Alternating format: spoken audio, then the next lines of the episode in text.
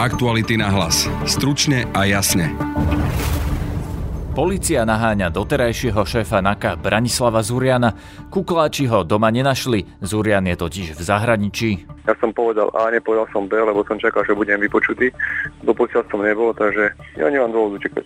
Na mieste zásahu bol náš regionálny reportér Marek Nemec, ktorý sa so zrejme už obvineným elitným policajtom nedávno rozprával o jeho konci v polícii, aj o kauze, pre ktorú ho zrejme stíhajú. To si odchádzal kvôli tomu, že by chcel byť horským nosičom, veď viac menej bol znechodený z toho, že na tej inšpekcii na neho rozbehnutých alebo riešia na inšpekcii viacero veci. Dnes sa začali majstrovstva sveta v ľadovom hokeji. Má naša reprezentácia vôbec šancu? A aké šance je vypočítali stavkové kancelárie? Budete počuť nášho športového redaktora Martina Totavaňa. Tým, že sme v skupine s favoritmi Ruskom, Švedskom, Českom a Švajčiarskom, ktoré tých hráčov z NHL majú pomerne celkom dosť, čiže dá sa povedať, že tento rok máme smolu na skupinu. Počúvate podcast Aktuality na hlas, moje meno je Peter Hanák. Na linke mám momentálne nášho regionálneho redaktora Mareka Nemca, ktorý pôsobí v oblasti Popradu, kde bol aj dnes, lebo tam zasahovala policia, hľadala bývalého šéfa NAKY Branislava Zuriana. Marek, vítaj na linke. Ahoj. Ako to tam dnes vyzeralo po tom policajnom zásahu? Kde to vlastne bolo a čo sa stalo? Tak e, zásah prebehol v ranných hodinách e, Poprade na sídlisku juh e, v byte, ktorý obýval dnes už bývalý šéf NAKA Branislav Zurian. Ja som tam bol už v čase, keď zasahová jednotka už tam nebola. Boli, na mieste boli vidieť iba vypáčené dvere, v byte bolo niekoľko technikov, ktorí zaisťovali stopy. Boli tam ešte takmer skoro do obeda, takže Branislav Zurian doma nebol, to už vie. Má sa zdržovať v zahraničí. No a vieme, prečo ho tam vlastne jeho bývalí kolegovia hľadali, alebo teda ak mám ja správne informácie, tak to nebola NAKA, ktorá si pre neho prišla, ale policajná inšpekcia. No vieme prečo?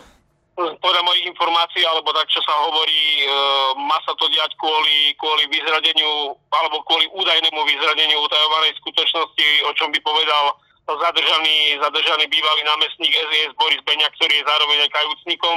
Takže má sa to jednať práve ohľadom týchto informácií, že Zurian mal vyzradiť nejakú utajovanú skutočnosť, ktorou potom Beňa šiel ďalej a mala sa to týkať napríklad e, bývalého šéfa kriminálneho úradu finančnej správy Makova, ktorého ako keby varovali pred tým, čo sa na neho chystá. Áno, túto informáciu vlastne mám aj ja, lebo tá bola aj publikovaná aj v iných médiách, že ono to malo byť tak, že Branislav Zurian povedal Borisovi Beňovi, ktorý bol v tom čase v SIS, e, že vlastne policia má rozpracovaného Ludovita Makoa, lebo Mako to zisteval u Beňu, Beňa sa opýtal Zuriana a Zurian mu to povedal, že áno, ideme stíhať e, Ludovita Makoa za údajnú prípravu vraždy policajného vyšetrovateľa a že kvôli tomu majú Makoa vlastne už aj napichnutého, teda že ho odpočúvajú. A Mako teda vedel vopred, vďaka Beňovi a Zurianovi, že po ňom policajti idú. Máš aj ty túto informáciu? No tak um, malo by to byť takto, ako hovoríš. Áno, áno. Ja som sa ešte pred niekoľkými týždňami s Branislavom Zurianom aj na túto tému rozprával, kde on uh, svoju akúkoľvek vinu popieral tvrdil, že, že nemohlo žiadnym spôsobom dôjsť k vyzradeniu utajovanej skutočnosti, pretože mal mať poverenie a mal byť tým akoby dôstojníkom v policajnom zbore, ktorý sa stýka s ďalšími predstaviteľmi iných silových zložiek štátu, takže on sa z toho takýmto spôsobom, nie že vyviňoval, ale takýmto spôsobom to opisoval, že podľa neho nemohlo dôjsť e, k vyzradeniu utajovanej skutočnosti a tým pádom sa nemal ako dopustiť e, nejakého trestného činu. Takže on tvrdí, že to vlastne tomu Beňovi povedal legálne? Tak, tak, tak, presne tak. No a ty si, eh, ak som čítal správne tvoj článok na aktualitách, ty si písal, že Branislav Zurian eh, sa chystá do civilu ešte predtým, ako to on urobil. Ty si dokonca napísal, že on chce byť nosičom v Tatrách, že si tam kupuje dom od eh, nejakého veľmi zvláštneho človeka alebo veľmi zvláštnom susedstve. Upresni ma prosím ťa, že ako to vlastne bolo? Áno, tak on zvažoval viacero možností. Jednou z tých, o ktorých už dlhšiu dobu hovoril aj v rámci policajného zboru, bolo, že odíde do civilu. V rámci, v rámci tejto, tejto varianty si pripravoval ako keby nové bývanie s tým, že si vyhliadol uh, jeden rodinný dom v Novej Lesnej, je to podatranská obec taká známa, mm, je tam veľmi príjemné bývanie, v tej štvrti zrovna, niekde dajme tomu vzdušnou čiarou 200 metrov býva aj e, bývalý, bývalý mafiánsky bod Milan Reichel, kde oni dva mali mať e, spolu aj priateľský vzťah, čiže aj to je možno zaujímavé na tej lokalite, kde si bývalý šéf e, NAKA vyhliadol ten rodinný dom. Tá kúpa sa mala udiať tak, že, že dom, bol, dom bol v dražbe, takže mu kupoval ten dom, alebo ten dom kúpil jeho priateľ, dlhoročný, ktorý, ktorý potom medzi nimi bola taká dohoda, že ten dom mu predá. No a Branislav Zurian ten dom mal kúpiť z toho, že predá svoj byt v Poprade, ten je ponúknutý aj v realitnej kancelárii na predaj a vybavoval si, alebo už si aj vybavil uh, hypotekárny úver v jednej z bank. Keď si hovoril, že si sa rozprával s Branislavom Zurianom nedávno aj o tejto kauze, pre ktorú zrejme, lebo my nevieme, či náhodou to nebude aj pre nejaký iný prípad, ale tento vyzerá najpravdepodobnejšie. Keď si sa s ním o tom e, rozprával, čo ti povedal? Je toto tiež dôvod, pre ktorý Zurian odišiel z policajného zboru? Lebo hovorí sa, že nikto neodchádza k 15. z policajného zboru, že väčšinou tí ľudia dotiahnu ten celý mesiac, že ak niekto odchádza k 15. tak je to pomerne narýchlo. Tak uh, z toho, že on je momentálne v zahraničí, to vyzerá tak, ako keby tušil, že sa na neho niečo chystá. Podľa teba odišiel kvôli tomuto problému z policajného zboru, nie kvôli tomu, že chcel byť horským nosičom? tak e, to si nemyslím, že by odchádzal kvôli tomu, že by chcel byť horským nosičom, to robil pravidelne už dlhšiu dobu počas víkendov. On bežne sa poprave zdržiaval štvrtok, piatok, sobota, nedela, čiže v rámci týchto dní realizoval aj vynášky. E, o presných dôvodoch jeho odchodu sme sa nebavili, ale viac menej bol znechodený znechodený z toho, že na tej inšpekcii je na neho rozbehnutých alebo riešia na inšpekcii viacero veci, hej, že skončí jednu, otvára sa ďalšia, z toho bol očividne aj viditeľné znechutený. Televízii Markíza sa podarilo spojiť priamo s Branislavom Zurianom. Tu je zvukový záznam, kde sa s ním rozpráva reportér Maroš Hečko. Nahrávku zverejňujeme so súhlasom televízie Markíza. Pán Zurian, chcel by som sa vás spýtať na jednu vec, či by ste nemohli nejakým spôsobom možno okomentovať tú vec, čo sa teraz okolo vás deje. Niečo neviem, mám, neviem nič bližšie povedať. Zatiaľ, zatiaľ vyšetrovateľ so mnou nekomunikuje, nechce mi uviesť dôvody do mojej prehliadky, ani, ani či som obvinený, respektíve ak som obvinený z akého trestného činu, takže vôbec sa neviem k tomu vyjadriť. Myslíte si, že by to mohlo súvisieť s tou výpovedou Beňu? Respektíve, keby to s tým súviselo, čo by ste na to hovorili? Tak čo by som na to povedal? Bol by som na to až to, že sa, že sa boja niektorí ľudia pravdy. No. Ja som povedal A, nepovedal som B, lebo som čakal, že budem vypočutý. Doposiaľ som nebol, takže Takže si myslím, že toto je ten dôvod. Uh-huh. A vy ste momentálne v zahraničí, áno? Áno. A prídete na Slovensko, nebudete niekde utekať, alebo niečo? Ja, ja, nemám, ja nemám dôvod utekať. Prídete na ja Slovensko kedy? Už, už dnes, alebo ako to vidíte? Viete čo, akurát si ibavujem PCR test, ktorý čakám uh, SMS-ku, kedy môžem sa dostaviť. Urobia, urobia mi PCR test a ako náhle budem mať, tak výsledkom budem testovať na Slovensku. Aktuality na hlas. Stručne a jasne. Dnes sa začínajú majstrovstvá sveta v hokeji, čo by ešte pred niekoľkými rokmi znamenalo, že Slovensko nebude najbližšie dva týždne debatovať o ničom inom ako o hokeji. V štúdiu mám kolegu z našej športovej redakcie, teda z portálu Športdeska, Martina Tota Vaňa. Vítaj. Ahoj. Martin, už dnes slovenskí hokejisti začínajú s Bieloruskom, aj keď to nie je taký super ako Česko, Fínsko alebo Kanada tento zápas môže rozhodnúť o tom, či bude Slovensko opäť dva týždne žiť hokejom. Skús vysvetliť, prečo môže práve dnešný zápas o všetkom rozhodnúť. Dnešný zápas môže o všetkom rozhodnúť práve preto, že Bielorusko je jeden z tých superov, s ktorým bude Slovensko bojovať o postup do štvrťfinále. Tým, že v skupine máme vlastne Bielorusov, Dánov, Veľkú Britániu a Švajčiarov, tak to sú takí tie týmy, s ktorými my môžeme reálne superiť a pomýšľať, že ich predbehneme. Rusko, Švedsko a Česko sú bohužiaľ už tradične nad našu úroveň a mali by obsadiť tie prvé tri priečky. Tento rok máme veľmi mladý tím, niektorí naši hokejisti majú napríklad 17 alebo 18 rokov a e, máme tam hráčov, ktorí hrajú najmä vo Fínsku alebo Švédsku, ale máme vôbec niekoho, kto pravidelne hráva v NHL alebo hoci len v KHL? Kto pravidelne hráva v NHL, takého hráča bohužiaľ nemáme. Je tam akurát Marian Studenič, ktorý nazrel na pár zápasov za New Jersey Devil tento rok. Odbil si tak svoju premiéru. Z KHL máme Juliusa Hudača brankára a Adama Líšku útočníka, ktorí teda pravidelne hrávajú v KHL, ale to sú všetci naši hráči z tejto ligy. Čiže nemáme tam hráča ako vola, kedy by sme mohli povedať nejak Miroslav Šatan alebo Lubo Višňovský alebo podobne. A to takí Bielorusi majú oveľa viac hráčov z KHL. Bielorusi majú Dynamo Minsk KHL, ktorý vlastne tam pôsobí odtiaľ majú keby základ reprezentácie. Je to niečo ako poviem príklad, keby Slovan pôsobil v KHL a bol to ten základ reprezentácie, že odtiaľ berú celý tým. Takže dá sa povedať, že tí Bielorusi, proti ktorým stojíme dnes, sú silnejší, aspoň nominálne ako my?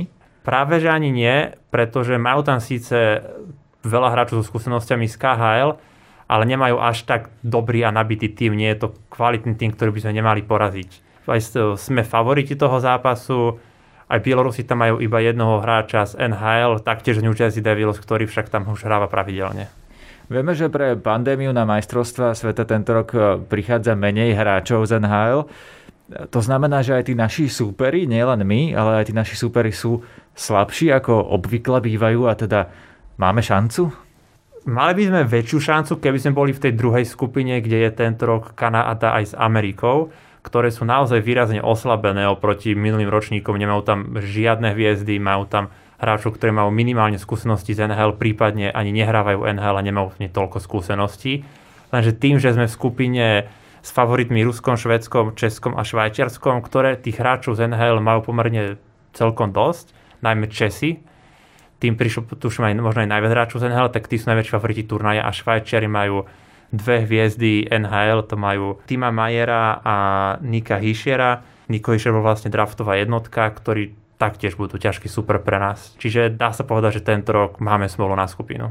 Takže okrem Bielorusov ten kľúčový zápas bude aj so Švajčiarskom. So Švajčiarskom bude zrejme najdôležitejší zápas, ale nemôžeme si to pokaziť v zápase s Bieloruskom, Britániou a Dánskom ak v týchto zápasoch strátime body, tak potom budeme musieť získať body od silnejších súperov. Už som sa pýtal, že akú máme asi tak šancu, no stavkové kancelárie sú tie inštitúcie, ktoré to obvykle vypočítajú matematicky podľa pravdepodobnosti, tak akú dávajú tento rok šancu slovenskej hokejovej reprezentácii stavkové kancelárie. Povedzme si najprv na ten prvý zápas s Bieloruskom. Prvý zápas s Bieloruskom je na nás kurz okolo 2,20 a na Bielorusko okolo 2,90, čiže sme mierny favorit, ale nie sme úplný favorit, že bude veľké prekvapenie, keď Bielorusi nás porazia. Celkovo sme podľa stavkových kancelárií 9. favorit na majstrovstve, na nás kurz 85.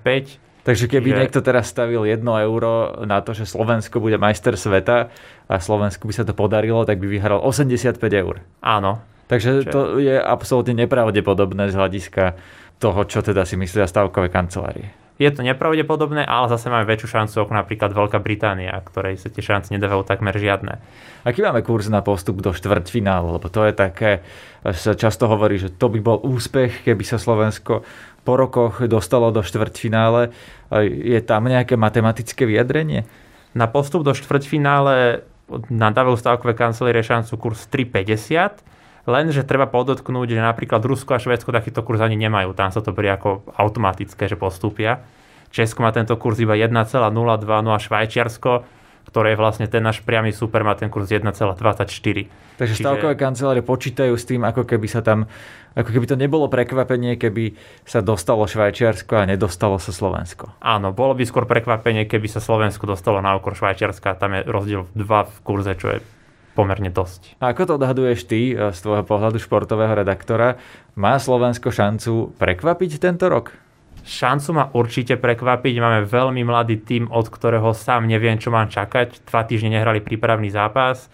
Čiže je to naozaj vo hviezdach, ako to tento rok dopadne. Môže to vystreliť, že pôjdeme pomaly až do semifinále, čo by sa pre mňa rovnalo zázraku ale osobne to v skupine vidím tak, že dôležité bude zvládnuť zápasy so slabými súpermi a potom sa rozhodne v súboj so Švajčiarskom. A to, že máme mladý tým, to je výhoda alebo nevýhoda? Na jednej strane je to výhoda, na druhej strane je to nevýhoda, že nemáme tam až toľko skúseností. Hráči ako Marek Hrivý, ktorí pred pár rokmi by ešte boli, dá sa povedať, nováčikovia v tom týme, tak teraz už musia byť lídrami, musia ten tým ťahať.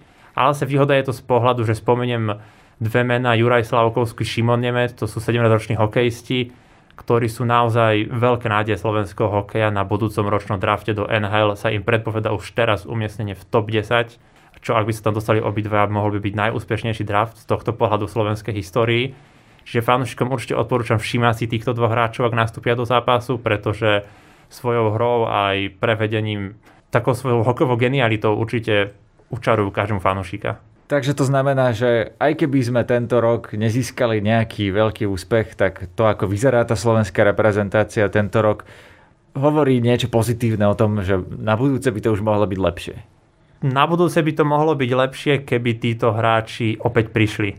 Lenže nedá sa brať tieto dva, dva výstrelky Šimon Nemec, Juraj Slavkovský, takže teraz slovenský hokej bude mať takéto hviezdy stále. To sú naozaj dve zrnka ríže vo veľkom Slovensku, čo sme náhodou ich tu máme a šťastím.